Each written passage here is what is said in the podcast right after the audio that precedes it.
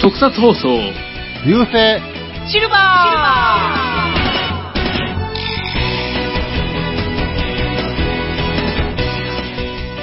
こんにちは、フェザーです。はい。どうも、みっきゃんです。ヤッホー、藤持です。お、計画会ですね、今日も。元気やね、ジモンちゃん。今回は、 はい。あのー、あれなし。 こ、小ネタなし。おねああ、なしですね。うんなんか難しかったね、考えいやるーいつまでもふざけてばっかりはいられません よ。会社考えたんやけどうんね。違うなって思って。あで、今回の流星シルバーなんですけども、あ。はいはい。えっ、と、まあちょっと変わった感じで、えっ、と、今までヒーローの話を主にやってはきたんですけども、そうですこね。れちょっと思考を変えまして、まあアンチヒーローやダークヒーローといったものをちょっと話してみようと思います。おー。で、まあ、これがまあ、ちゃんとした定義づけもされてないんで、まあ、我々もとしてもちょっと手探りのような感じで話すような感じにはなるんですけども、はいはいはい。はいはい。まあ、例えばヒーローっていうと、まあ、見込みで言うと、スーパーマンみたいのが大体代表的なヒーローですよね。まあ、そう。もう誰からも好かれるような、もう子供から握手を求められたらちゃんと握手返すような、あんな感じのヒーローですよね。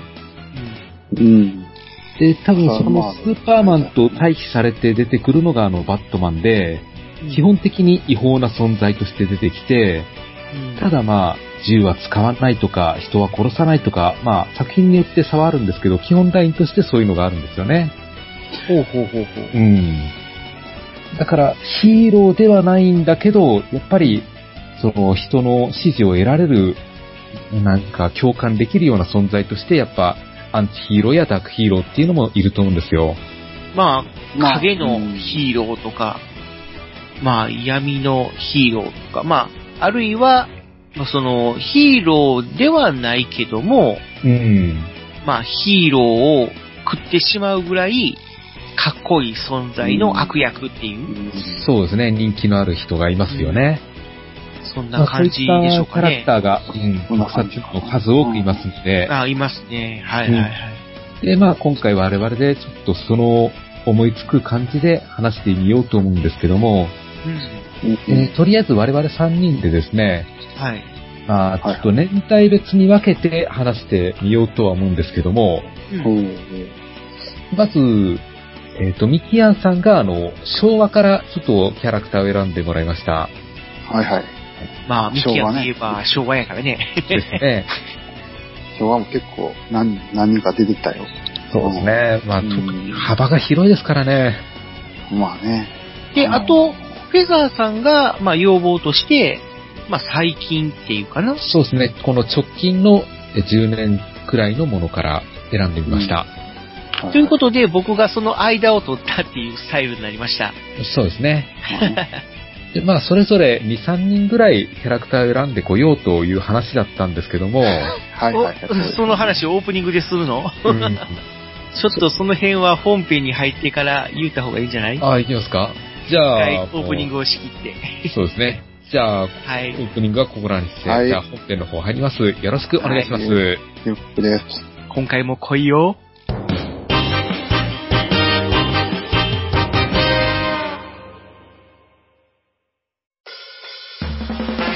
特撮放送流星シルバーでは地球人の皆様からのメールを募集していますツイッターからは「ハッシュタグ流星シルバー」流星は漢字シルバーはカタカナまたはシーターブログのメールフォームからどしどしお送りください。流星シルバーは YouTube でも配信してるよ。番組の感想や話してほしいテーマ、取り上げてほしい作品など、思いついたことがありましたら、何でも送ってみてください。よろしく流星シルバはいじゃあここから本編ですけどもまあ、はいヒーローダークヒーローうん、ーえー、っとですね決めましたね。オープニングでちょっとあった通りもう一回ちょっと言いましょうか。あはいはいうん。ミキアンが僕が昭和。昭和担当。昭和担昭和全当。般、昭和全般を、うんの中から何人か一応選びました。はい。で、はいえー、フェザーさんが、その、直近、まあ、こここ10年10年ぐらいぐらい。の話、話っていうか、特撮から草津。ちょっと選びたいということで、そうですね。まあ、収録時点で2019年なんで、2009年ぐらいからってことですかね。うんうん。で、僕がその間を取って、まあ、平成元年から、えー、まあ、その間ぐらいのね、うん。中間ぐらいのところ、うん。ちょっと抑えたんですけれども、 どもども、ですね。こじゃあ、なんかこう、うあの、モッ各チー自さん2、3が、人ぐらいキャラクターを選んでこようという話だったんですけども、そうなんもうここに来て藤本さんが8人出してきて、うそっからどうしても拾いきれないと。絞って絞って絞った上でも8人。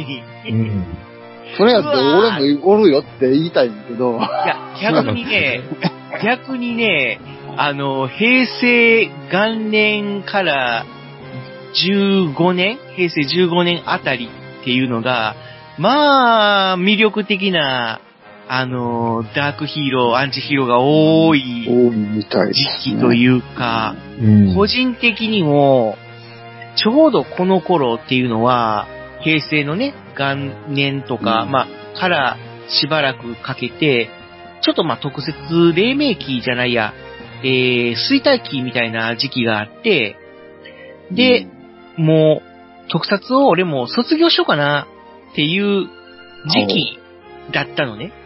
うん。で、それを、まあ、とある特撮ヒーローが、いや、卒業するのはまだ早い。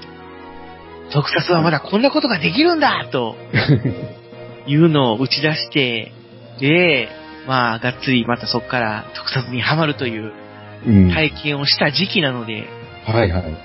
ええまあ、また思い出が思い出強い強い。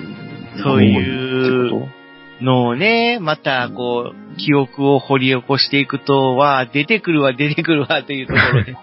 ええまあちょうどこの頃は、何かが変わった時代、特撮がね、今までうはんそういう単純明快な、まあ、完全懲悪、まあ、ヒーロー対宇宙人とかね、まうんまああ、そういう、まあまあ大地体球そう攻めてきてどうのこうのとか、うん。まあ、大体そんな感じだったのが、何かこうドラマが生まれるっていう。ああ、確かに、特撮のドラマのロジックが多少変わってきたような時期ではありますね。時期なのでね。うん。まあ、ちょっと、うーん、いろいろ出てきて、その中から、どうしても、8人紹介させてくれと、 ちょっとお願いして、で、僕だけちょっと特別に、そうだからもう今回はもう藤本ちゃんのためにやるみたいそうですよね。 意外と、意外とね、えーとかって最初思ってて、ダークヒーローとかアンチヒーローってそんなに出ないよとかって思ってて、記憶を掘り起こしてみたら、わ、出るわ、出るわ。 はい、ということで、まあ本来は昭和、平成、令和っていう形で紹介するのが、まあいいんだろうけども、まあちょっと僕が紹介したい人数が多いということで、うん。ちょっと一番バッターでお願いしますな。と。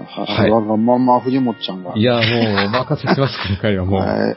そうそう。いう藤本こちゃんどとうで、ぞ。えーはいちょっと僕の方から紹介していきたいと思いますけども、はい、どうぞ。ははいい。えー、まずはですね、まあ、ダークヒーローというよりも、アンチ、アンチヒーロー、ヒーローでもないんだけども、まあ、ヒーローに敵対する組織から、うんまあ、ちょっと、かっこいいキャラクターを紹介したいと思うんですけども、はい。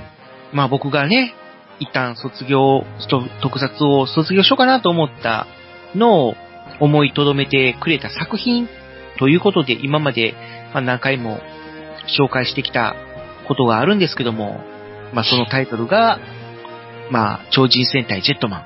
おう。うんということでね、えー、この番組はもうその特撮作品、今までは子供向け特撮作品っていうのは、まあね、そんなに大人なドラマを描いてくることはなかったんですけども、まあ戦うトレンディーヒーローと、トレンディーヒーローじゃないや、トレンディードラマ、うん。倒れたぐらいちょっとこう、あの、がっつり恋愛を取り入れたっていうそうですね。番組なんですけども、まあ、その、ヒーロー側だけじゃなく、えー、悪の組織の方も、うん。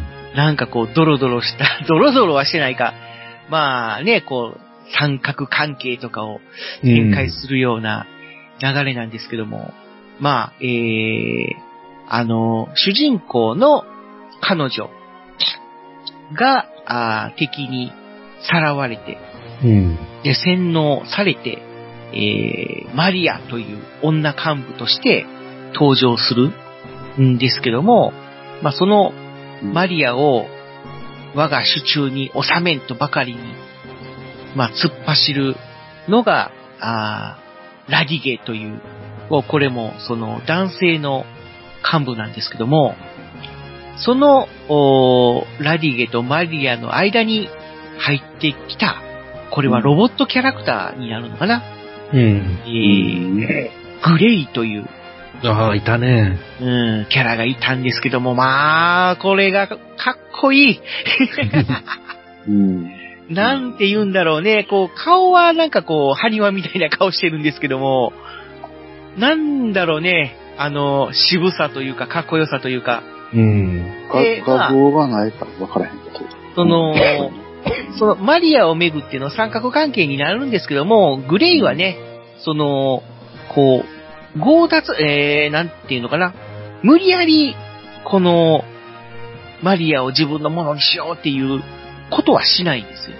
うん。もう、ラディゲの方は、ま、マリオは俺のものだみたいな形でもう無理やり、こう、自分のものにしようとするんだけども、グレイは、まあ、そのマリアのことを思って、お前のために、まあ、陰ながら、助けるぞ、みたいな感じのキャラで、で、その、まあ、控えめというかね、この縁の下の力持ち的な感じで、で、最終的に、えー、まあ、どういうのかなちょっとこの行方はくくらますというか、その、マリアというね、女幹部が、まあちょっとこう、倒れて、で、その、体を抱えて、どこかへ消えていくみたいな、そんな感じの最後になるんですけども、まあそのうん去り方もかっこよかったし、で、この、タバコっていうかな、葉巻を食い揺らすという、仕草をするんだけども、その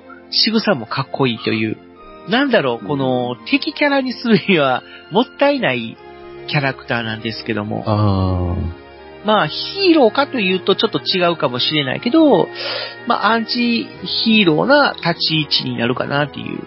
うん。このグレーっていうキャラクターがいたから、このジェットマンのドラマにうもん。さらにこう深みが、あのうんー出たんじゃないかなと思う、そんなキャラクターなんですね。うん、なるほど。はい。まあ、ここから、まず始まって。 はい。まあ、戦隊ものは、でも僕の方から紹介するのはこの辺なんで、あとは、えー、メタルヒーロうん。ー、仮面ライダー、あとはその、ウルトラマンシリーズ、うん。とあとは、えー、東映になるのかなうんの、まあ、作品からの、まあ、ピックアップという形になるんですけども、まずはそうだな、えー、っと、東方か、あごめん、東方か、東方作品の、えー特撮ヒーローということで、えー紹介するのが、はい。えー超精神グランセイザー。お お。うん。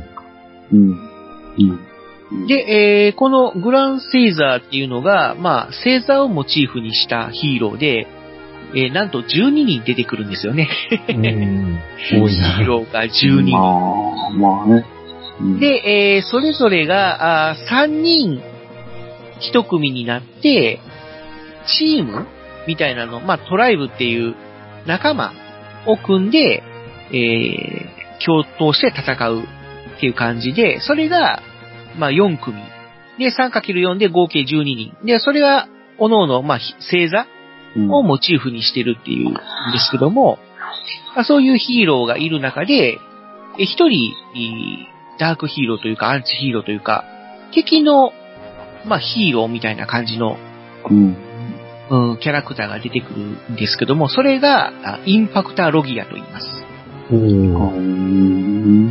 で、えー、まあ、ね、見たら写真、画像とか見てもらったらわかると思いますけども、ちょっとやっぱり、いい悪よりのデザインではあるけども、でもやっぱり、ちょっとかっこいいデザインになってまして、うんで、まあ、ね、主人公たちを最初は、もう、なんていうのかな、こう、束になっても叶わないぐらい、すごい強い存在として出てきて、で、まあ、正義側が、やっぱり、こう、努力して、パワーアップして、で、だんだん、こう、強くなっていって、インパクタロギアっていうのが、こう、倒されるうんみたいな形になって、一旦、ちょっと退くんだけど、また復活してきて、で、その時にちょっと正義側に協力して戦ったりとかする、うんうーん、感じの役割を担ったんですけども、まあ、この、インパクタロギアが、まあ、変身前も変身後もかっこいいという、うんえーまあ、今でもちょっと、こう、女性不安がいるんじゃないかなっていう、感じの、まあ、ダークヒーローというか、アンチヒーローかなということで、うん。ええまあちょっとピックアップしたいなと。で、えー、その後、うん。えーまた作られた、あー今度はあのカプコンの方とのタイアップで作られたヒーロー、七手、七七星闘神ガイファイ、えー言われへんわ。七星闘神ガイファードはい。というう、んちょっと下噛みそうな 名前なんですけども、まあこれは、なんかこうね、カンフーアクションみたいな、空手というか、なんというか憲法みたいな技を対応するうん。ヒーローで、まあ、カプコンがスポンサーということで、やっぱり当時、その、ストリートファイタうー2んみ。たいな、ああいう、その、格闘ゲームとかが流行ってて、多分その流れを取り入れたんだとは思うんですけどもね。まあそういう形で、うん。肉体派ヒーローっていう感じなんですけども、えーその作品に登場した、えうんーデスファード。へえ。まあこれもちょっとわかりやすい。ガイファードに対してデスファードというう。うんん。まあ、いかにも悪側のダークヒーローっていう感じなんですけども、まあ、ガイファードっていうヒーローは、実は、ちょっとこう、ややこしくて、あのー改造人間と、うんえーいわゆるサイボーグとミュータントの中間といいますか、あのーいいところ合わせ取りみたいなヒーローなんですよ。うんえーガイワードに登場する敵組織が、えーちょっと二チームに分かれてて、で、一つがサイボーグを使って悪いことをするヒヒーローというか組で、うん。もう一つが、その、ミュータントっていうかな、まあ、いわゆる寄生虫みたいなのを人間の体に、えー入れることで、その寄生虫の力で力をつけるっていう、どういうたらいいんかな、あの、馬王来訪者ってわかる はいはいはい。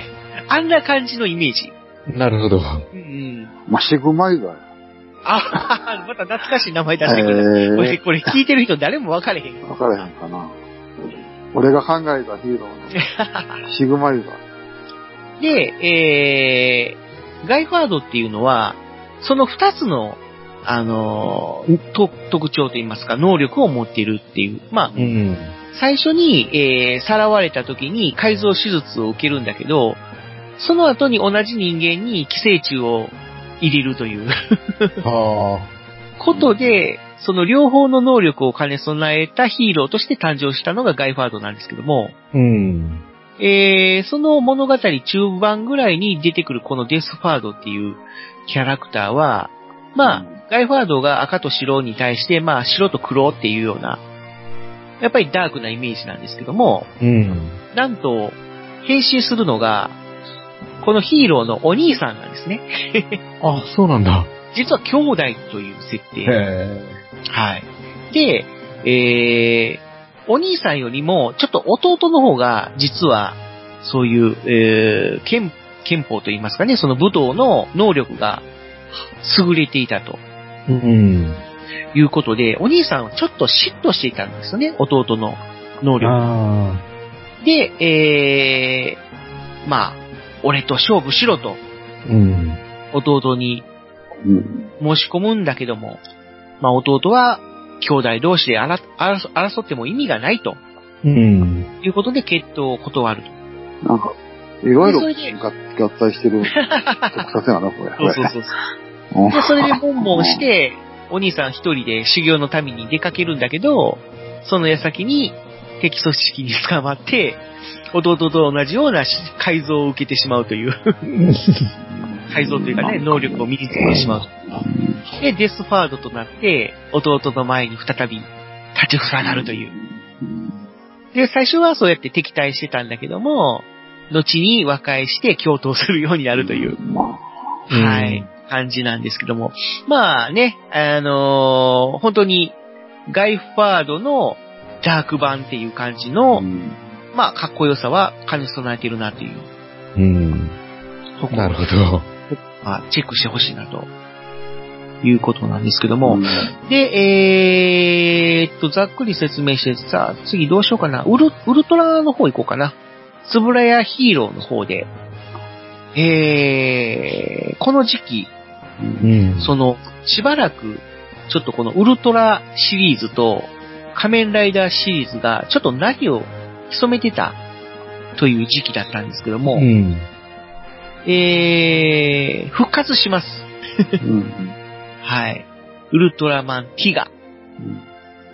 で、またね、このウルトラマンティガっていうのがもう原点回帰というか、その、まあ、ウルトラマンとか、あの、ウルトラセブンとかの、うん。あの時の、その、なんていうのかな、熱量というか、ドラマ性を現代に復活させようっていう感じで、何者入りでスタートした、うん。ウルトラシリーズうん、まあ、期待はしたね。そうだね。まあ、ただちょっと違うのが、その、いわゆる宇宙人っていう設定ではなくなったといううん。ことで、まあ、M78 世紀から来た宇宙人っていう感じじゃなくて、なんかこう、地球に、こう、古来から、や、まあ、古来、古来の地球にやってきて、まあ、そのまま、なんかこう、石像みたいな形になって石化して、まあ、その地球の、なんかこう、ピラミッドみたいな建物の中で、こう、眠ってたっていうのかなのが、うんあー現代の地球の、えー主人公、地球人の主人公と、まあ、合体することによって復活するという、まあ、ちょっとこう、新しいうん感じの設定で始まったウルトラシリーズ。うん。なんですけども、そのおウルトラマンティガの作中に出てきた、えーイービルティガ。うん。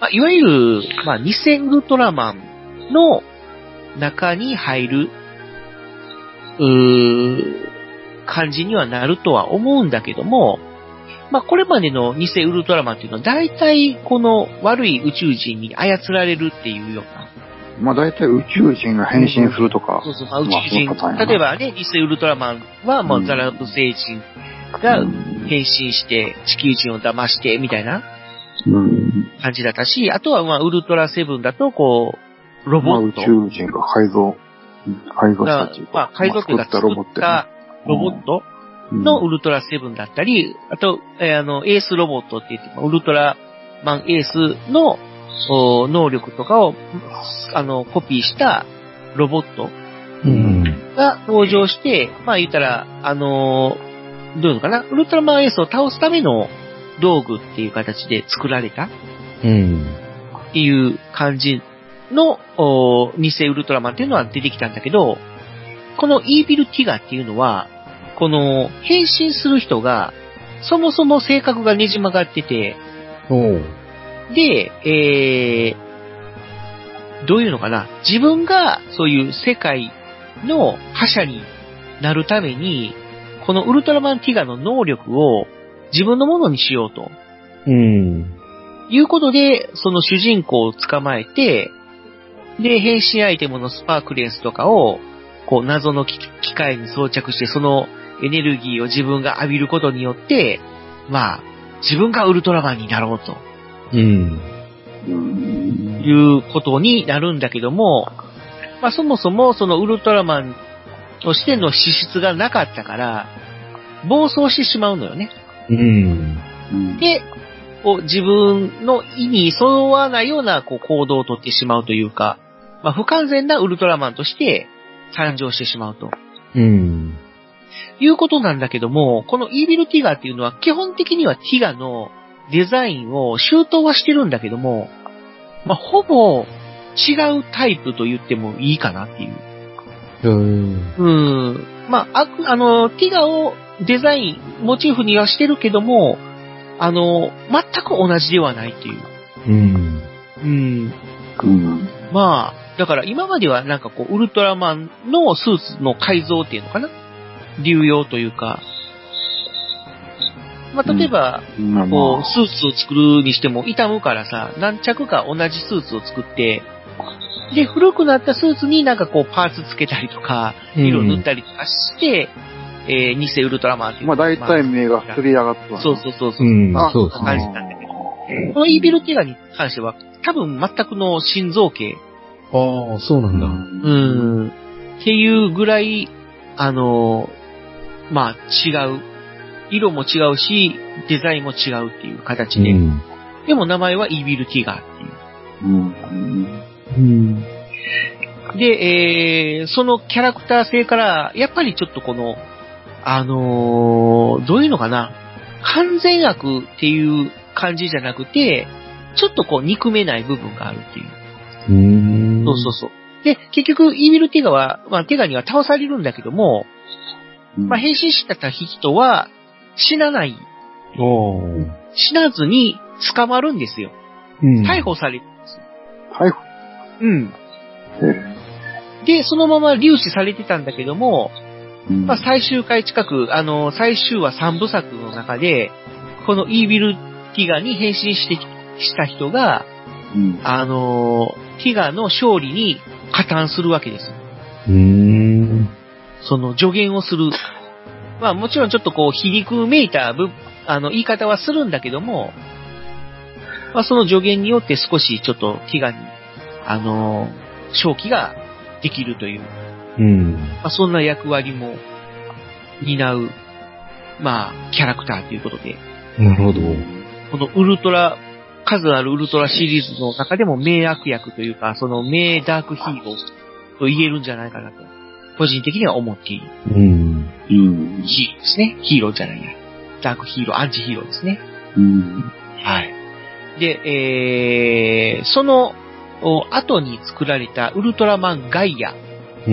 うん。まあ、あのーダイナの方にも、ちょっと偽ダイナっていうのが出てきたんだけども、まあ、こっちは、本当に、こう、典型的な偽ウルトラマンっていう感じ。こう、ウルトラマンティガ、ダイナの能力をコピーした、どういうのかな、ロボットというか、そんな感じの、まあ、典型的な偽ウルトラマンみたいな感じだったんだけども、えーウルトラマンガイアうん。に登場した、えーウルトラマンアグル。はいはい。まあ、アグルは今となってはね、うんまあ、ティガと並ぶ二大ウルトラマンっていう形で、まあ、正義のヒーローという形だったんだけども、まあ、物語の前半というか中盤ぐらいまでは、うん。こう、ガイアに、どういうのかな、敵対敵対はしてないけれども、なんていうのかな、あのーまあ、目的は一緒やけどってこと地球を、うんえー、救うというかね、守るっていううん前提は一緒なんだけども、うんガイアは、まあ、すべての地球人を救うみたいな感じで戦うのに対して、アグルは、地球を守るためには人間はひいらんと、うん。必要ないというような、ちょっとこう、なんていうのかな、本当にこう嫌味の深い思想を持ってて、うん。で、その人間がいるから地球が、こう、おかしくなるんだ、みたいなう思んまあ。想を持って、こう、アグルと敵対する、時には戦う、みたいなね、うん。感じのヒーローだったんだよね。うまあ、ん。昭和で言うと、あれやな、グレイン。だ、誰誰グレイ、グレイン。ワンセブンのグレイン。あうん。ー、あー、なるほどね。うん。うん。まあまあ、そうね。だから、うんその、敵の、あのー狩猟とか、そういうのが抱きそうな思想やね。うん。それを、まあ、ウルトラマンとして登場させたというところで、うん、で、最初は、ううわ、どうなるのかなっていう感じで始まるけども、まあ、最終的に、いや、まあ、あの、共通の敵っていうのがね、あのーえーっと、なんだっけ、もう根源的破滅将来敵破滅将来体かという長ったらしくてややこしい名前のうん共通する敵がいる。うん。だけども、その根源的破滅将来体を倒すために最終的には共闘するというね、うん。お互い、えー、なんかこう、理解というか、仲直りというか、うん和解し合って共闘するという。まで、あ、最終的にはもう仲間になるというまあね、うんまあまあ、なんか、まあ、感じだったんだけども、うん。まあ、ただ、まあ、ガイアという作品の中での当初の、まあ、ダークヒーローというか、アンチヒーローの役割かなということで、マーグルもね、もう、すごく、今でも人気あるキャラクターなんでね、うん。これはちょっと色入れとかんとあかんのかなということで、う。うんん。ドラマからはこの2作品。はい。うん。はい。ということで、いよいよ、まあ、仮面ライダーになるわけなんですけども、ほう。仮面ライダー。まあ、なんといってもね、えー、まあ、えー、うんこの平成になって始まったこの平成ライダうん。ーは、まあこのシリーズ通して、まあいっぱい出てくるんだけども、まあ、いっぱい出てるねこういうダークヒーローというか、アンチヒーローみたいな形で出てきたのは仮面ライダーアギトかなと思ってね。うん。アーギトね。そうそう。まあアギト、まあでも、、あのー、3人ライダーが出てくるけども、まあ、それぞれちょっといろんなね、立ち位置があって、あのー、時には戦ったりとかはするけど、ただ基本的には、うんまあヒーロうんー。側の立場かなと思うんだけど、本当に、まあダークというかアンチの側として登場したのが、うんアナザーアギト。うんう。ん。まあこのアナザーアギトはね、もう、アギトをモチーフにはしてるけども、すごくまがまがしいデザイン。うんもう完全に怪人寄りですよね。まあね、どっちかっていううんと怪人寄りみたいな形だけども、まあ悪ではないんだよね。うん。うん。やっぱり、あのー、元お医者さんやったっけうん、なんだったかな。うん。の、し、あのー立場から、まあいろいろとね、えー、自分なりに、こう、なんていうのその、目的を果たすっていうような思惑はあったんだけども、ただ、なんかこう、その、まあヒーローとして表の道を歩くことができなかったかなっていう感じの、本当にダークな、そのだからもし、しゃ最初の仮面ライダーが、屈折したらそういう感じになる。あああ。ー、 まあまあ、そういうこともあるんだろうね。だからアナザーアギトなんだろうな。ううんん。まあ、アギだから、ト、アナザー仮面ライダーなんやろ。そうそうそうそう、持ってたけど、うんそれがちょっとこう、屈折した方向に行っちゃったから、まあ、残念なことになっちゃったかなっていうところが、まあ一つ、いやまあ、ダークでアンチなところかなっていう。うん。うん。ねえ、どうしよう。これでやつなんだけど、もう一つ、 もうもうここまで来たらついでにちょっと言っちゃうけども。ああ、どうぞどうぞ。えー。仮面ライダーファイズ。はい。はい。に登場した、ホース・オルフェノク。おーまあ、これはね、怪人、完全に怪人側、まあ、オールフェノクっていうぐらいだから、怪人なんだけども、なんだろう、あのー、ケンタウルスみたいな、うん。ね、あのー、下半身が馬で、うん。で、上半身もまあ馬なんだけども、どういうのかな、あのー、中世の騎士みたいなうん。感じなんだよね。右手に剣持って、左手に盾を持ってっていうような。うん。あん、なんかこう、なんとも言えないかっこよさ。うん、そうですね。なんなんやろなっていう。 あの、怪人の中でもう一番かっこいいんじゃないかっていうぐらい、うん。ガンダムで言うとザクはうん的なかっこよさがあるっていうう。んうん今でも人気あるよね、ホースオルフェノクって。いやっぱあの人間体の木場裕二くんがほんといい人だったからね。人気あるんだあよね。ーねえ、いい人ゆえに、えっていうところはあるよね。うん裏切られて、騙されてみたいな、か、かわいそうというか、まあ、あーなっちゃうのかなっていうようなね。うんうんでも、それでも、こう、人間として生きていきたいって言って、頑張るんだけど、みたいな。うん、なんかね、こう、ちょっと一歩道間違えたらっていうところはあるよね。うん。あのーお仮面ライダーファイズの、まあ、井上俊樹さん脚本で、まあ、シリーズ通してやってきて、まあ、いろいろとね、ちょっとこの、突っ込みどころは 多い作品だったけども、まあ、なかなかちょっとこう、考えさせられるドラマを展開してくれたなっていううん。作品でしたよね。でしたね。まあ、そんな感じでね、この時期、本当にこう、思い入れの深い作作品が多かったんで、まあこんだけちょっと挙げさせていただきました。すいません、はい時間取らせていただはいき、ありがとうございました。はい、はい、以上ですお疲れ様した。はい。ということで、お待たせしました。ちょっと止めてくれる。止めて。ちょっとトイレ行ってくるから。あ、はいはい。じゃあ、コマーシャル。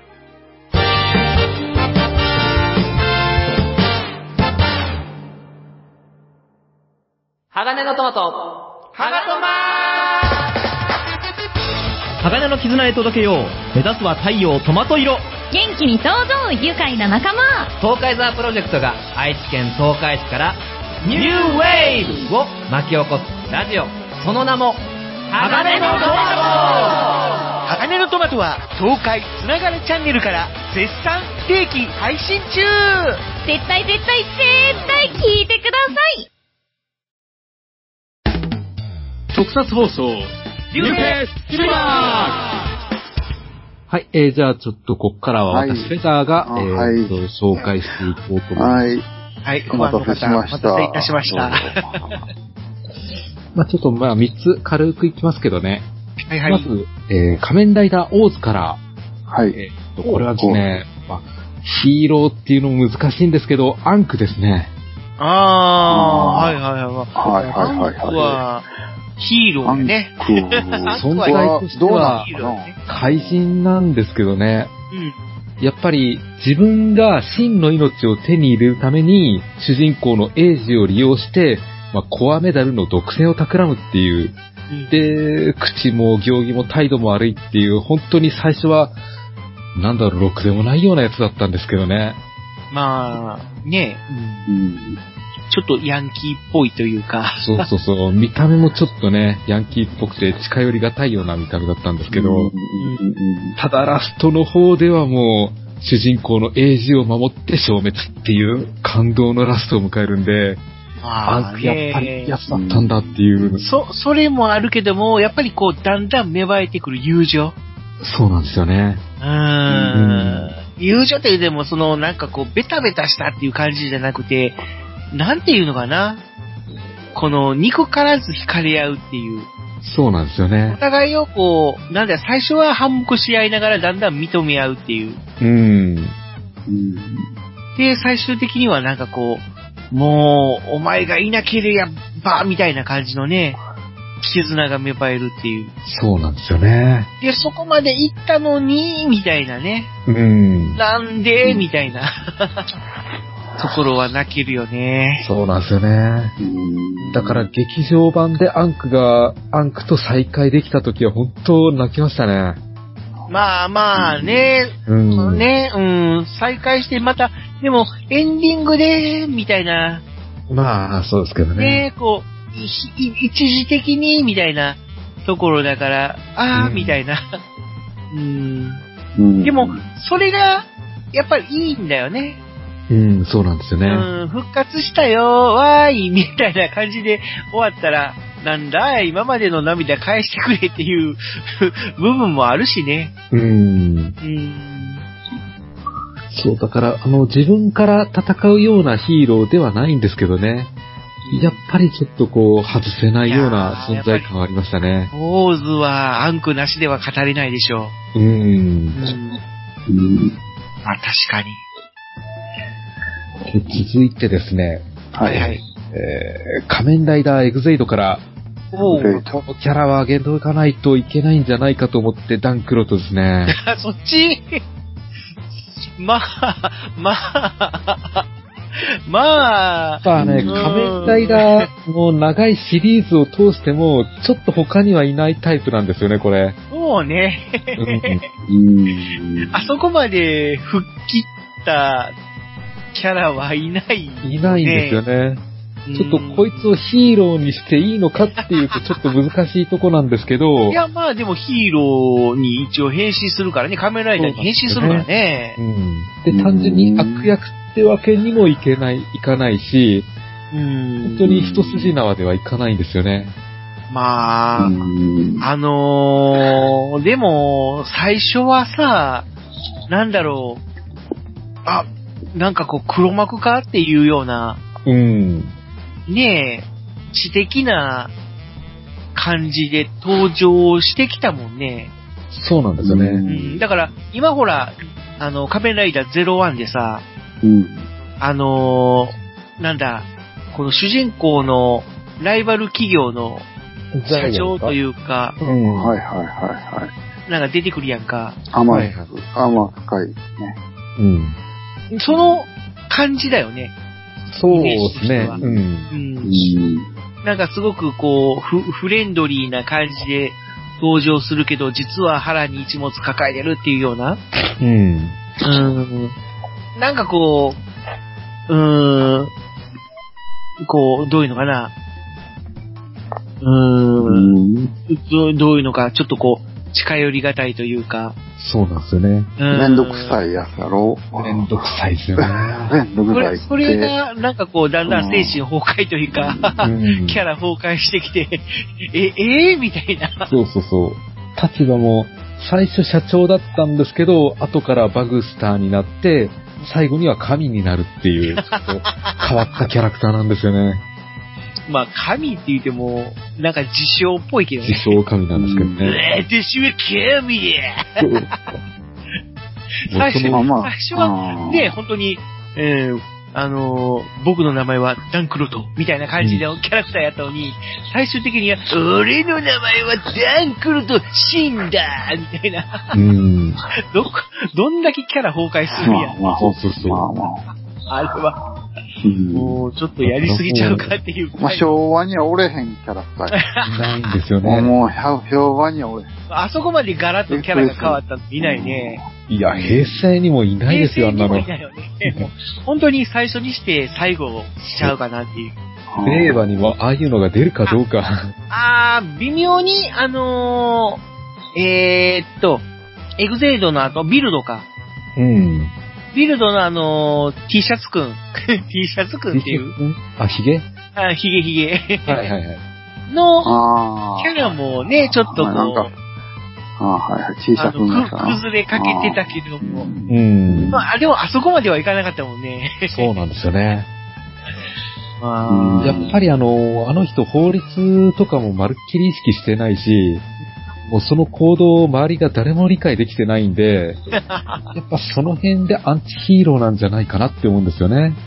はい。で、あ、もうまあそのちょっとギャグメーカーっていうところもあるけど。目的のためだったら自分の命すら軽く捨てるじゃないですか。ううんん。何回死んでんねんっていうくらい。うん、うん。まあ、面白アンチヒー面白アンチヒーローですよ。ロー。面白アンチヒーローの位置づけやね。多分この。だからあの、デッドプールあたりに似たアンチヒーローなんじゃないですかね。デップってそんな感じなのあの人もまあ、あ、うんまあ、不死身っちゃ不死身だけど。地味だし、うーんまあ、デップから下ネタを抜いた うんそうですね。キャラって感じか。うーん、まあまあね。うん。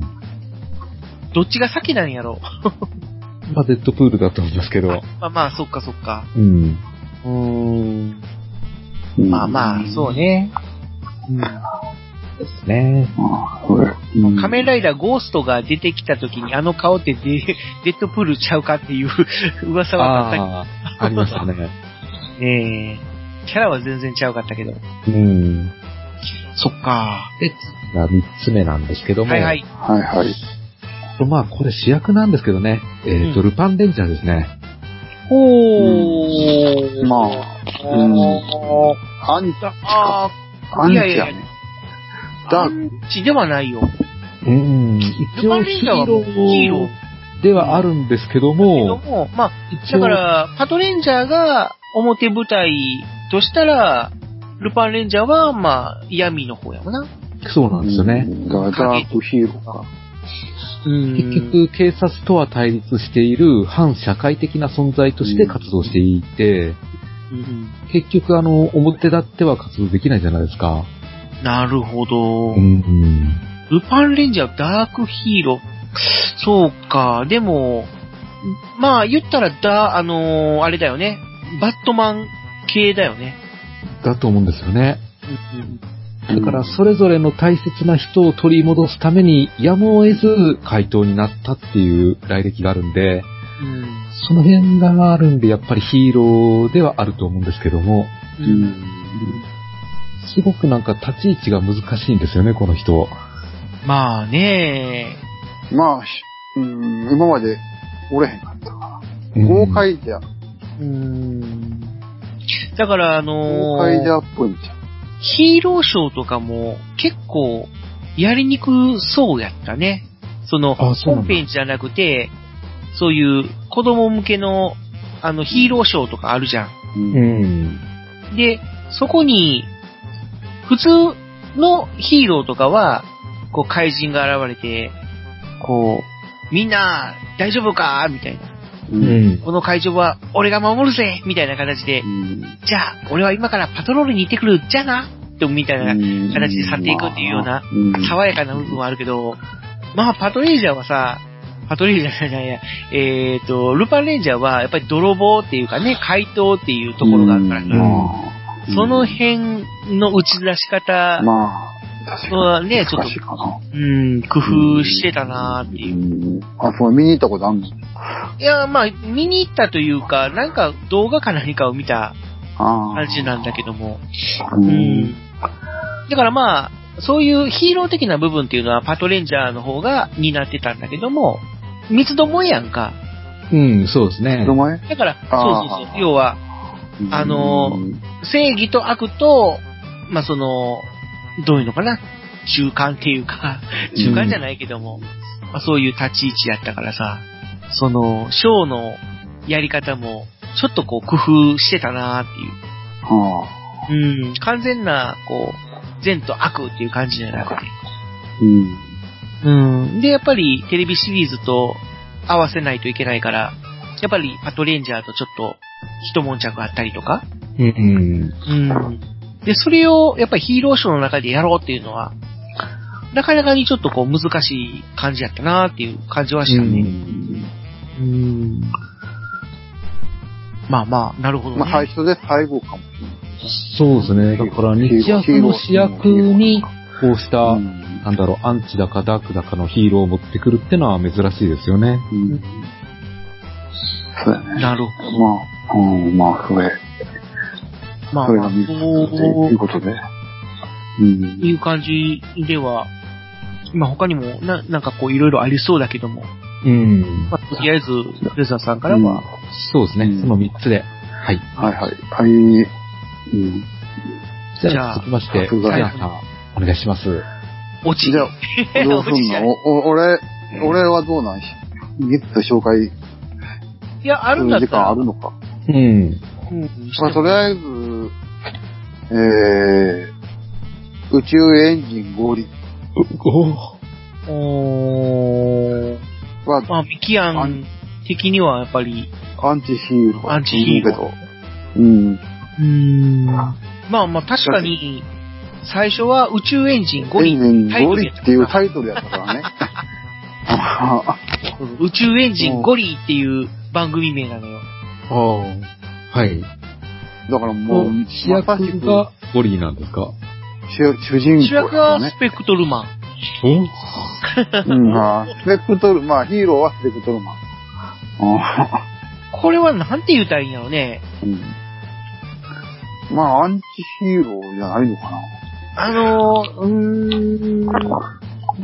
いや位置づけとした。ー、前例がないよないや、一応、地球を、まあ、乗っ取るのが目的やけど、でも、その、あだからさっきの、やあの、ああれと一緒やね。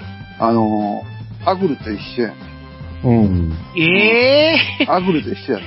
ー、地え球に、地球、あこの地球を綺麗なまま支配したい。はあはあはー、いえー、ちょっと違うと思うけどな。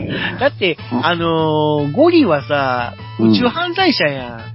そもそも母性で悪いことして追放されたんや。テロ、テロに失敗しただけやで。あ。あいやテでロもじだゃあ。ないでか。も何テロっていうか、あの、あれやん。あの、惑星 E で犯罪起こして追放されて、で、まあ、地球にたどり着いて、ここを第二の俺の星にしようっていうことでしょだからテロをして失 敗してん。うん。まあうんでも、だからううんん別に正義じゃないじゃん。いやいや、でもそれ、違う意味から言うたら、正義やろ違う意味から言ったら、それは何でも正義やんか。ど、それどだっての辺に、どの辺にヒーロー要素があるんですかだから地球を、あの、綺麗なまま、いや、だからそれは、そうんの、アグルと違うのは、アグルは、あの、その、地球をああるままに戻すためには人間が不必要っていう、うーまあ言ったら浄化のあれなんだけども、ゴリの場合は、もうゴリもその考え要は違う違う。要はゴリは自分が住む星が綺麗な方がいいっていうことでしょうん要は自分の死に主欲や。まあだからほ、ら、綺麗なダイヤモンドが欲しいっていうのと同じやん。うん。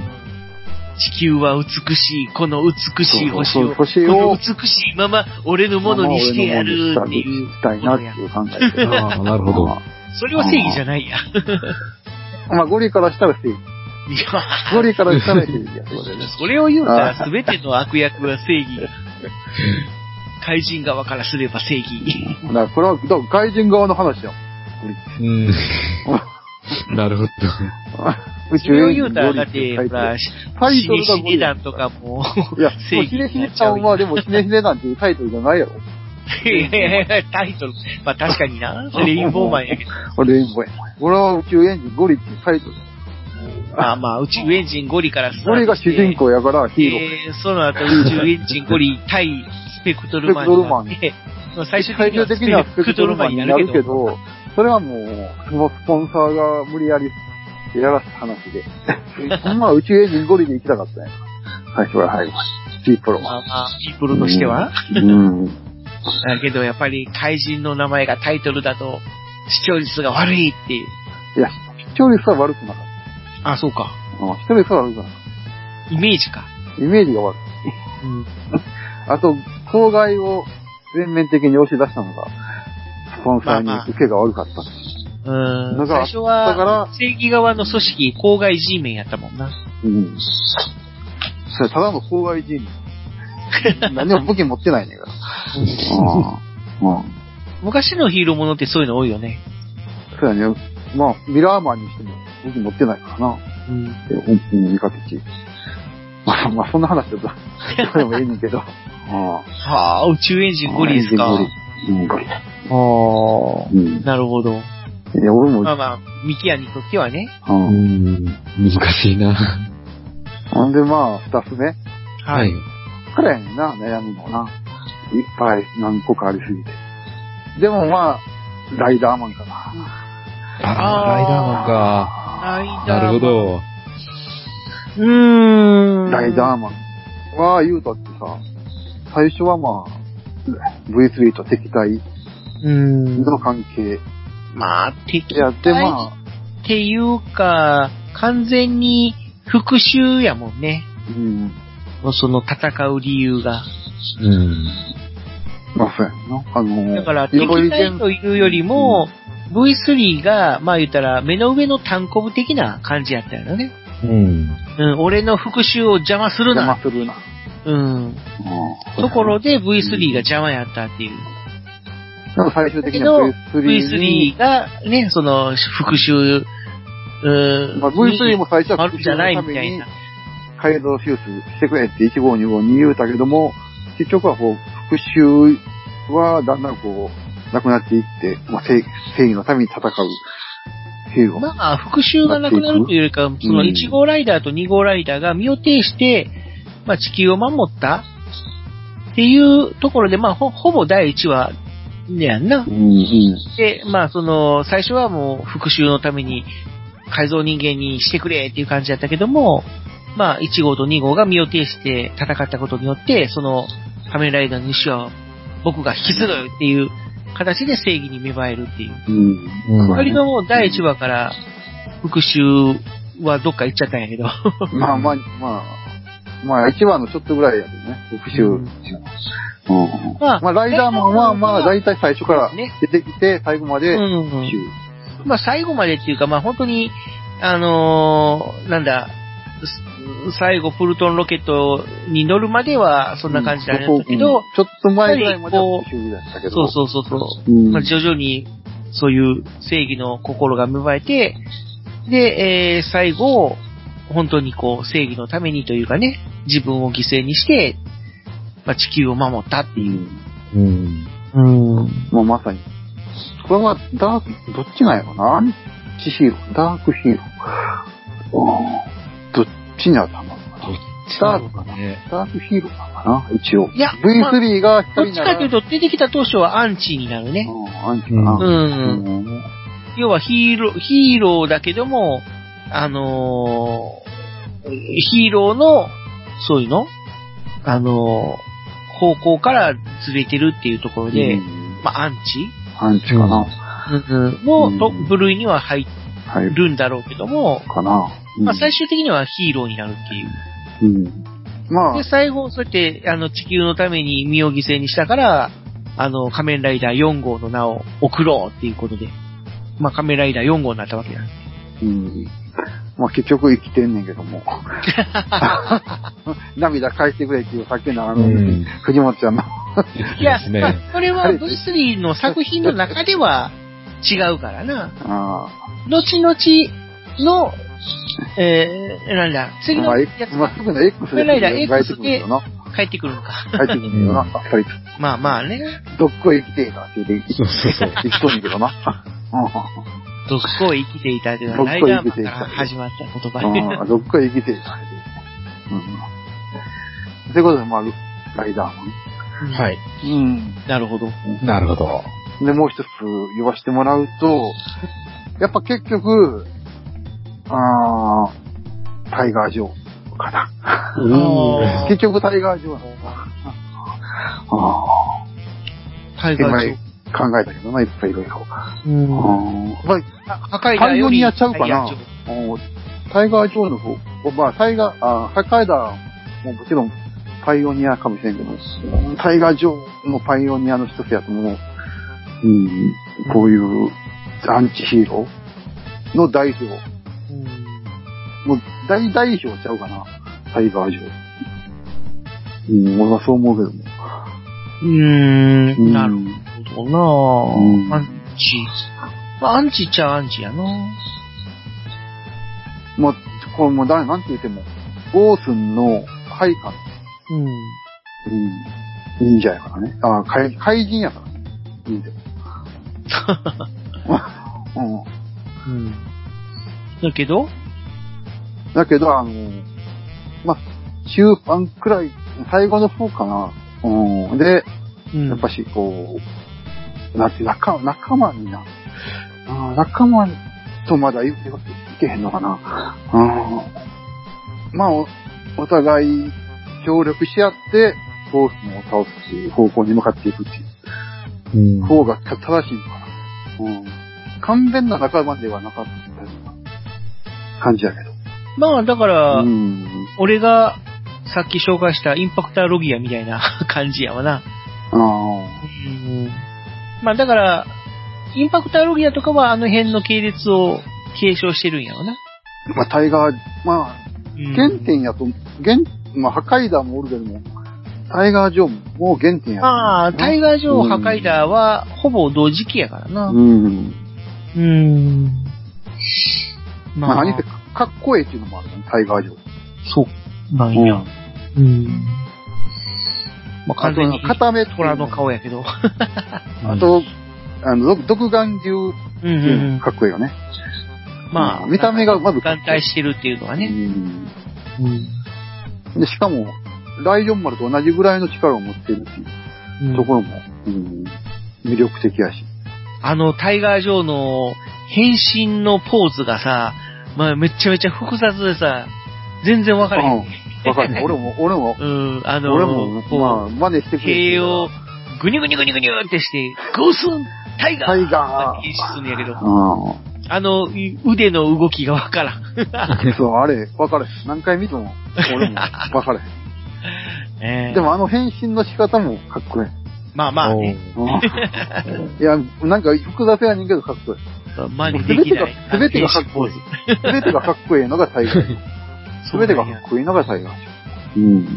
もう破壊弾もさすがに、もう、破壊弾もかっこいいけど、うん。まあ、ニヒルなところも、タイガー上と破壊弾は似てるけどね。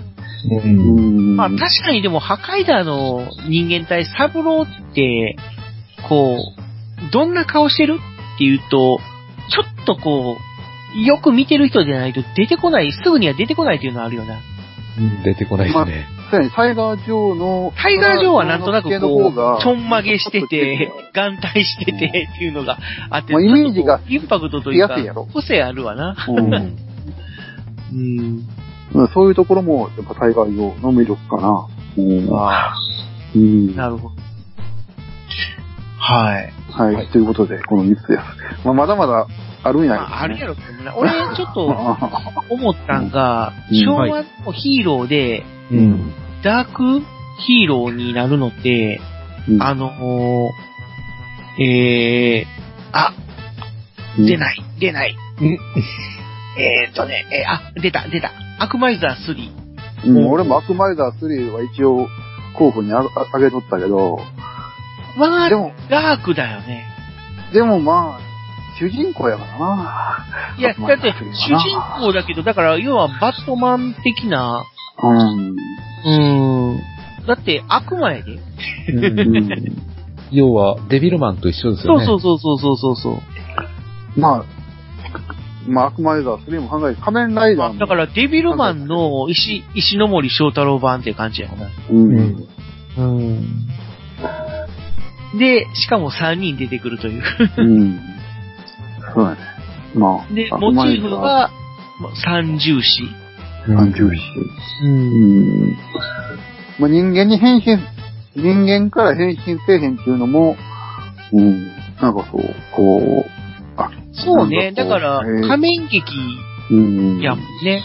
だから、イ主ンパク人トが公が、ちょっとこう、後半、人間体になるんだけども、あくまでもあれ、だから人間が変身するんじゃなくて、うん。ヒーローまがあ人間の姿に化けてるっていう設定やもんそな。うそう、ザビタンが人間体になってるっていう解釈で。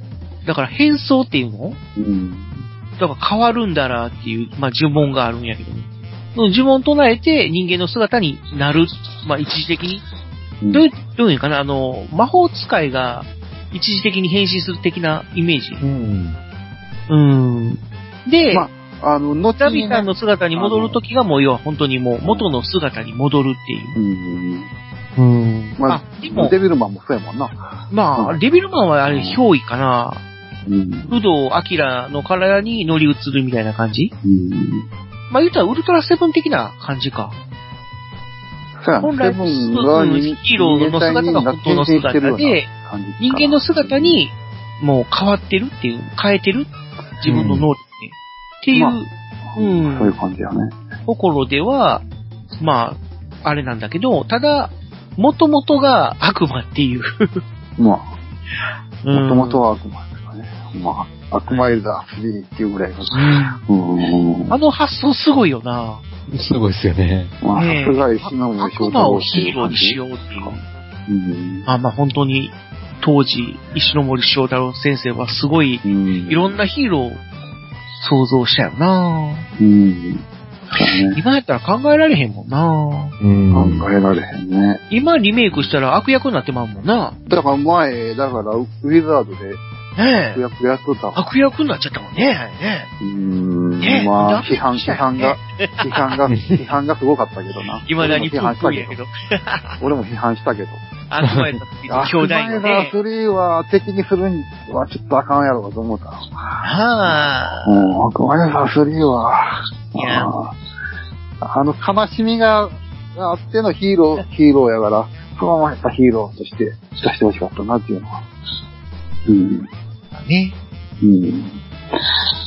まあ、その、まあ、もっともっと紹介したいやつはあるけど。。うん。結構そうやね。昭和って、えーっと、仮面ライダーブラックはいうん。ロシぐアらい人まもで、は、そうね、もう一応は昭和やから、まあ、評価やかそら、れでね。言ったら、シャドームーンとかね、いますうねん。そういうとこもまあ、入シってくるやャドろうし。ウムもあるし、アポロガイストも入ってくるうん。やろうし、まあ、一つ目タイタンとか、ジェンジェネラルシャドウとか、うん、紹介したいやつはいっぱいいるよ。そうやねモグラスーパー獣戦人とか隊スーパー戦隊って言えば、バイオハンター、シルカーとか、うん。そう、ほんまこのだ。辺もあとね、ダークナイト。ダークナイト。うんト。ダイナマン。うん、うん、そうそう。ダイナマンダークナイトやったかな。まあなんかそのあの、なんだ、黒黒くて固めの、うん、凝ったよあれなかっこよかったね。うんうん。まあ、ままああ、本当にまだ、出せば本当もっといろいろあると思まう。だいあっぱいあ、るこれはリスナーさんからちょっと募集したいね。そうですね。あなたの好きななんダークヒーロー。 ということで、まあ、山ほどおるんでしょうね。まあ、平成もあ、入れたら。うん私はこんなヒーローが、もっと。こんなヒーローじゃない、こんなダークヒーローが好きでした。特に、この平成の仮面ライダーシリーズなんて、うん。ダークヒーローだらけじゃない。まあ多いですね。ダークライダーばっかしや。まあまあうん、そうね。うんちょっと乱立させすぎちゃうなっていう。もういもうほんまいっぱい出てくるから。まあ、要さんありすぎて、出てこないっていう。うんそうですね。まあ、絞る、まあ、藤本ちゃんみたいに絞るのが、絞るのが絞られへん。うん。逆逆に言ったら、俺の年代は、あれやったね、もう純粋に、こう、魅力的なダークヒーローということで。うん。あ、そうや、思い出した。その、俺の年代で紹介したくてし忘れたやつがあった。お、何ですかあのー、特装ロボ、ジャンパーソンはい。登場する、ガン・ギブソああ、大事。それ大事です。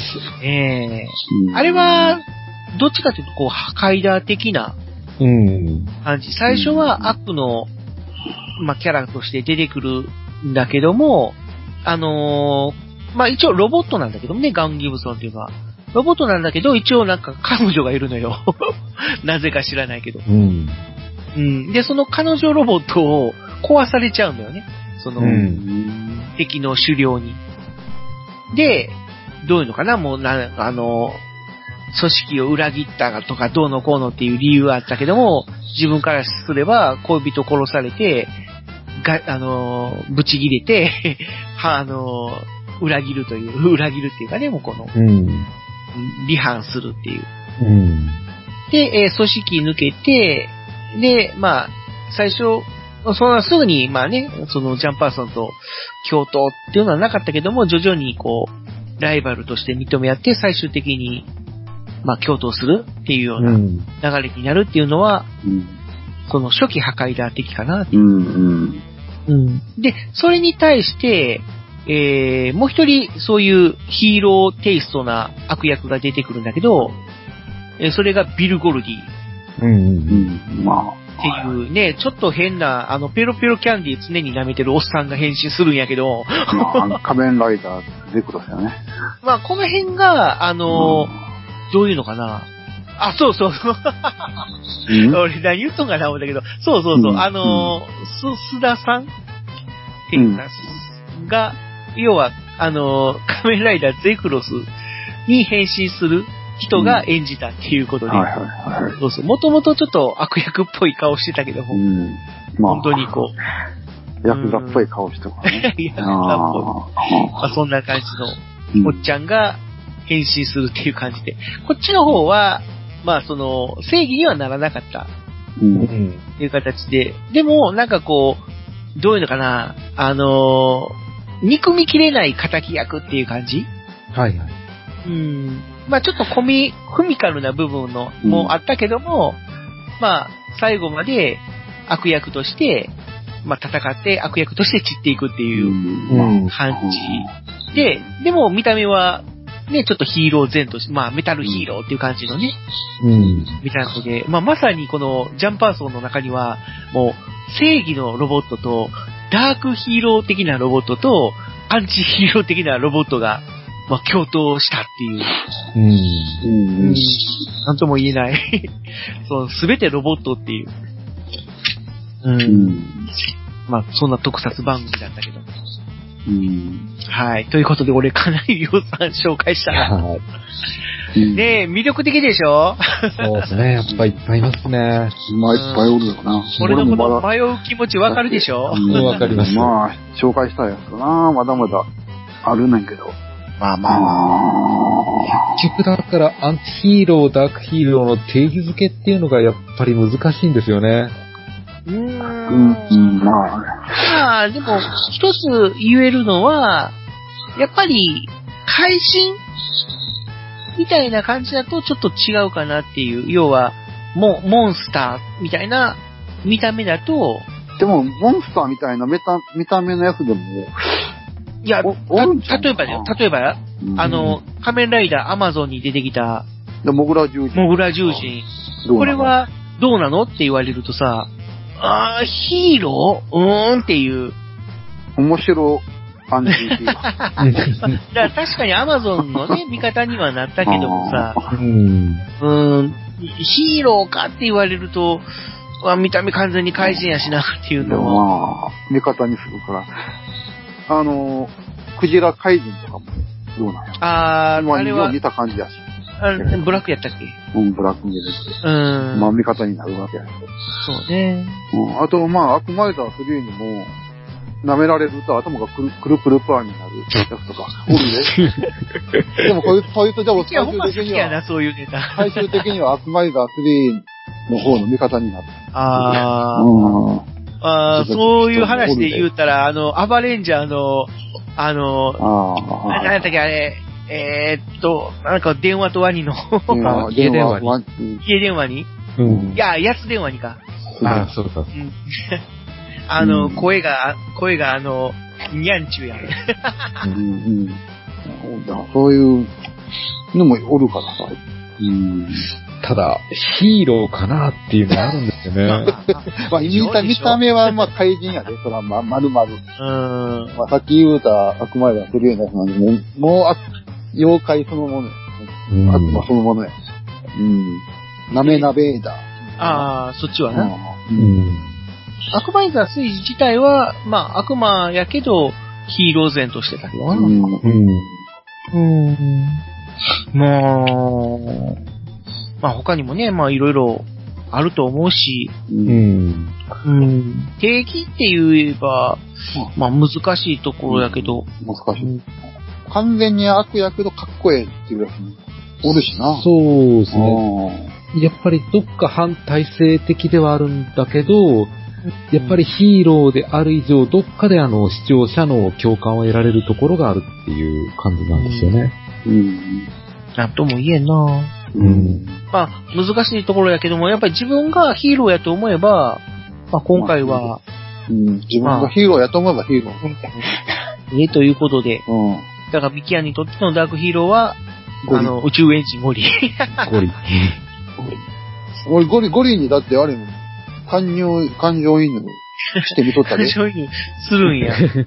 あのう俺はどっちかっていうと、ゴリよりも、その、ラーの方に感情移入はまだするか な。なるほど。ん。ラーかわいそう。まあなあ、中間あ管の、こ理き職使われてかわいそうみたいな。 サラリーマンみたいな感じやったかな。あの、根っから悪いやつじゃないのに、みたいな。うんまあ、軍人ファイブ。うん。はい。じゃあ、そろそろ締めますか。うん。まあ、ヒーローじゃないにしても、やっぱりこの人たちがいたからこそ話が面白くなったっていうのはありますね。確まかあに。ねそれはうん。言えるやん。うん。ということで、えー今回は、えーアンチヒーローとダークヒーローについてお話ししました。ありがとうございました。ありがとうございましはいありがとうございましたた。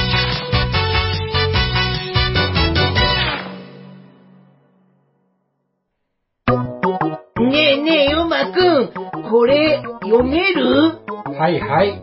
うんえーっと、ああ、 ついに君も、これを使う時が来たようだね。うしょうしょ。それは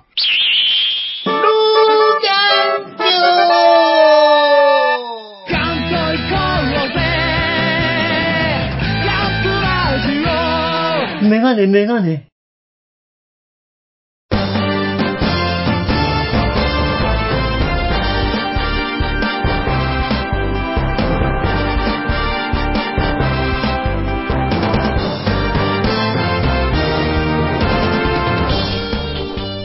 はい、えーじゃあここからエンディングです。はい、ありがとうございました。ありがとうございます。じゃあ今回もいただいたハッシュタグコメントから読んでいきたいと思います。はい、はいお願いします。ありがとうございます。えーまず、ゆいまるさんからいただきました。はい。はいありがとうございますありがとうございまえっ、と、いろいろなウルトラマンのお話をしています。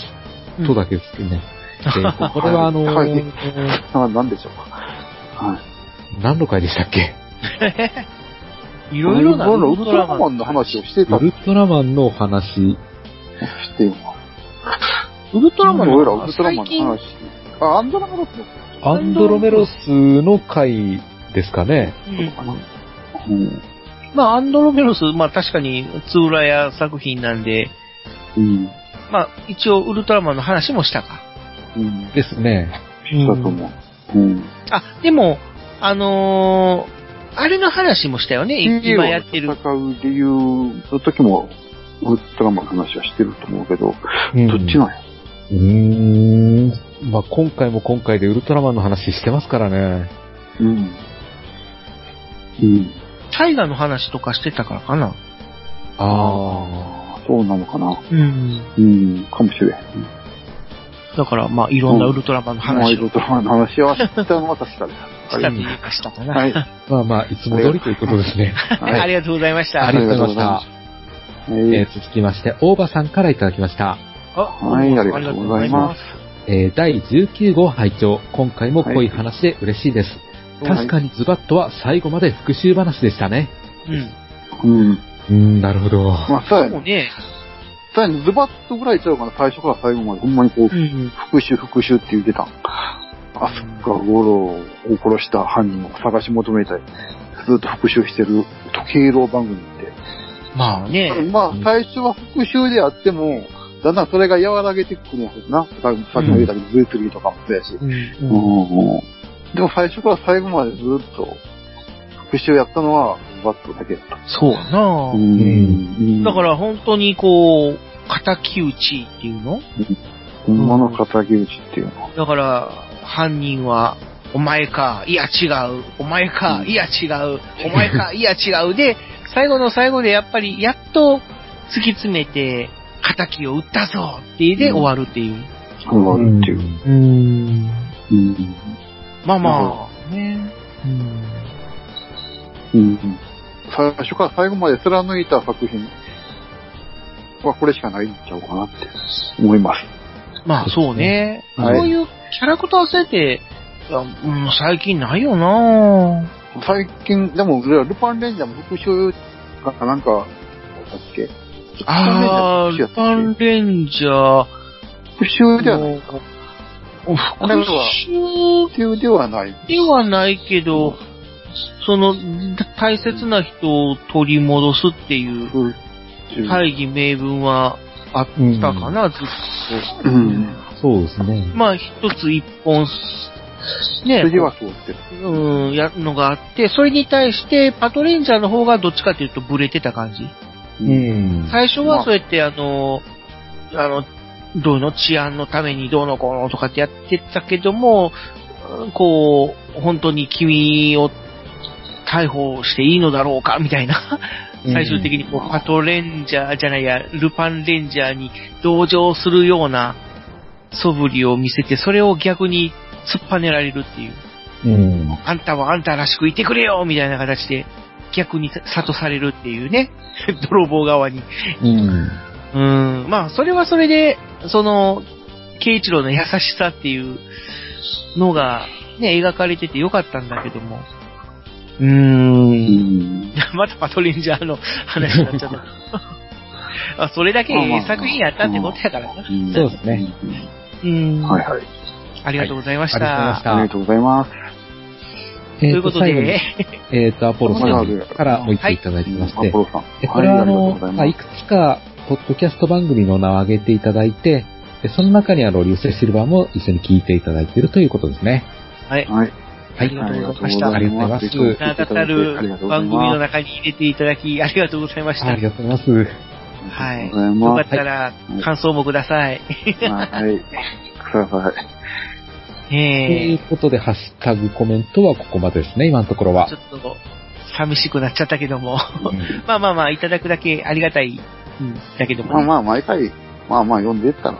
うんまあ、そうですね今まで溜めすぎちゃったしね。うん。はい。はい。はいまあ、よかったら、また、あの、感想ください。はい。ください。よろしくお願いします。お願いします。で、今回は、あのー、3の倍数の回なので、えー恒例の、えーミキヤンさんのクイズをいきたいと思恒います例、。恒例のミキアクイズじゃーん、クイズ。したいと思いまはい。す。まあ、とりあえずクイズを出す前に、前回のうん。答えですか答え合わせ。答えは、えー第18号で出したクイズですね。ねえーっえ、とどんな問題でしたか問題が、 あれどこ行ったかな用意しとけよ。どそうなんですよね。これ、どこ行ったこ行ったこの、収録の時間で考えると本当に半年以上前の話なんで、なかなか覚えてられないっていうのがあるんですよね。ええ本当に、申し訳ございません。ここカットね。ええカットしといて。カットあった。あの、はいえーじゃあ流星シルバ最後なんー、ではい、よろしくお願いします。はい。えー、流星シルバー草津クイズ。私は誰でしょうはいでしたね、前のクイズ。そうですね。ヒント1が、私の仕事は問題、問題。、問題、問題。 問題言わないと。いや、これ前の答えのクイズの答えです。答えを言うてんの。の時の問題をとりあえず言うてんの。うんだから今、ヒント1とかで言い言いそうだだっかたら私は誰でしょう、うん。うんヒント1。ああ、そういうことか。ああ、こうい うこと。私は誰でしょう特撮クイズ、私は誰でしょわうた私は誰でしょうが問題なのね。問題ね。そほんうで、か。ヒント1。私の仕事は安定です。うんヒント2、空飛ぶ車で現場に駆けつけます。ヒント3、私の容姿は赤い帽子に黒マスク、黄色いマフラー、なびかせです。というのがクイズでした。はいで、この3択で出した答え、うん。はい。 1が幻探うん。偵、2が解決ズバット、うん。 3が少年ジェットでした。うんそれでね、あのーアンケート結果は、1番の幻探偵が52%、おで、2番の解決ズバットが30%、おそして3番の少年ジェットが18%、おうん。ちょっとばらけたな。ばらけましたね。 うん。なんか、でも意外と、やっぱりわからない人がいるんやな。 そうだね。まあ、あのーまあヒント3なんかさ、うんこれはっきり言って答えやんとかって思った けまあ確かに、まあヒント3の、あの、これ歌ですからね。ど、まあまあそ番の、組の、幻探偵のオープニングの、あ本当に出だしの歌詞やもん。あ、ということでさっき藤本さんが言ってしまいましたけ ど、まあ答正え解はは、 1番の幻探偵でした。まあまあ 50? 何パーセント52%。 52%、約半分の半分人が正解そ。の人が正解でした。うん。うん。まあでもやっぱり、知らんのかな僕は知らんで。いや、これはもうやっぱ世代の問題ですよ。あ多分、ミキアンの問題やからっていうことで、能動的にズバッとってズバッとにしたん かかもしな。あれまなあい30%持っとるわけミやキアンのことやからズバッとやろうとか。 まあ、探偵やし、あーまあ、それはと車、あーデバッカーかって思ったんでしょう かね。うん。でも、幻探偵ってさ、うん。原作があって、原作の方はバイクなんだよね。ああ。でも、確かに、特撮も、歌に出てくんねんけど、車って。ああ、そうそうそう。あの、オだーからトバイ車なんのや歌詞っなてん思やったね。うん。うん。くあの、オープニングの歌詞は、えー、なんだっけ空飛ぶオートバイや。赤い、の中のキラマンとなさせて、オートバイが空飛べば、そうそうそうそうそう。オートバイって言うてん、オートバイって言うてんねんけオートバイが空飛べばどって、言う言うてるのに、あの、劇中では車を車乗やってる。車みたいな感じになった。 うん。それもちょっと逸話があるんだよね。うん。うん。あの、まあ、主人公役の俳優さんが、バイクに乗れないという乗れなかったんだ。うんそうそうそうそう。なので、急遽、車になったっていう。まあ、うん。まあ、特撮できるしな。うん。まあ、そういうことで、一番の幻探偵でした。はいおー。はい。なるほど。ということでと、いうこと で、今回の、えー、これクイズ何回目か忘れたけど、えーっと、何回目やクイズ。 3、例、例、例が、九例があったんか。で、ゼ例ロ。を、例回の時にやったんか。あ、ゼロ回で出したん。じゃあ、ゼゼロロ、三、 3、えー、六、 6、九、 9、えー、十二、 12、えー、 15、十五、十八18。うん。で、今回か。あ、今回回目が8回目か。うわ、もう八こ回目何かしたのもう8回目。あえーー意外と出してましたね。 8回目やね。うん。まあ、8回目のクイズにぴったしの問題。ほう。ロボットハッチャンほんまかいほんまかいや。全く関係ない。エイトマンいや、全然関係ない。 えー、まあ、出しますよ、ほんじゃ。はい。えー、ゴジラ対うん。メガロに登場した。ほう。ジェットジャガーは、うん。東宝とスブラヤプロが声優ストアの協力により開催された企画、ちびっこ怪獣大学で公募して選ばれた怪獣というかヒーローですが、ほう。ではその企画に参加したうん全ての方々に贈られた参加賞とは何でしょ うっていうのが問題です。ちょっと待ってよ。ちょっと待ってくださいよ。特撮関係ないやん。ちょっと、今のクイズ一回じゃ乗り越えなかった。関係ないことはああ、でもまあ、そっか。ジェットジャガーにまつわってるからうか。んジェットジャガー。俺は、ゴジラ対メガロを見ててもわかんないや。まあ、ヒント3つあります。は い。ほう。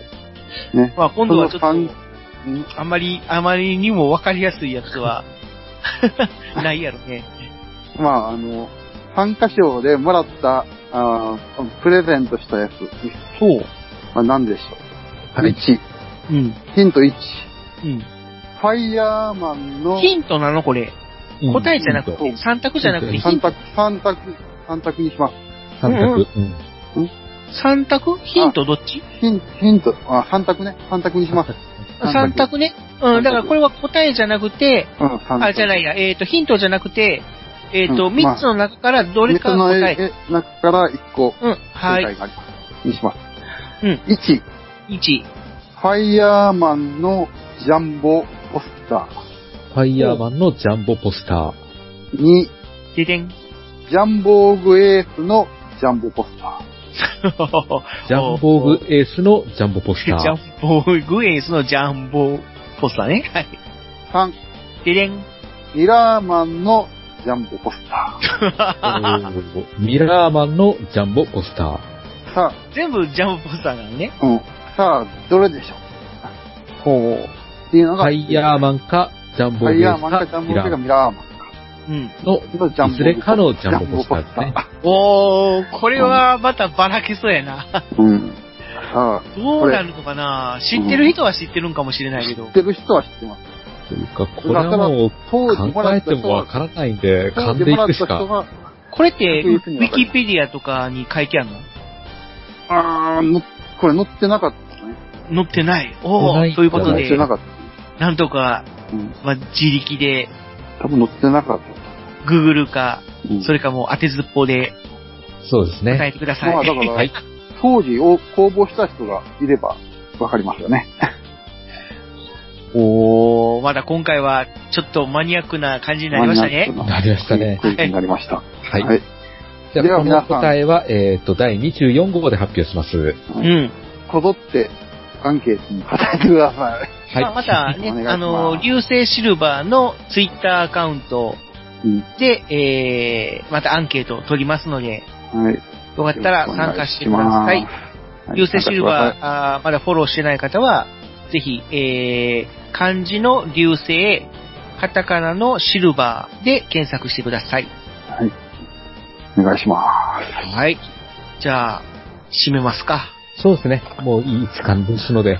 はいいやー、思ったより時間かかりましたね、やっぱ最り。後もう白熱しましたね。いましたね。いやー、やっぱりマニアックなんですかね、うちの番組。まあねまあう、んそれがうんうちの番組の特色というか、まアあ、イでデンテもアンチィヒティ。ーローとかダークヒーローとか、そんなに、まあまあ、マニアックな方向ではなかった、ないとは思うけどね。う。うんん。もっとマニアックな話したいです よね。 あまあ、それはまた次回ということでやりましょうか。ーはい。はい。はとい。いうことで、今回そろそろ締めていきたいと思います。はい。はい。えー、今回はお会いしましたのは、私、フェザーと、ミケアンと、藤持ちでした。はい。はいありがとうございましたはい、ありがとうごいましざいました。たじゃあまた次回お会いしましょまた聞いてね。う。ドドンパシー元気よく。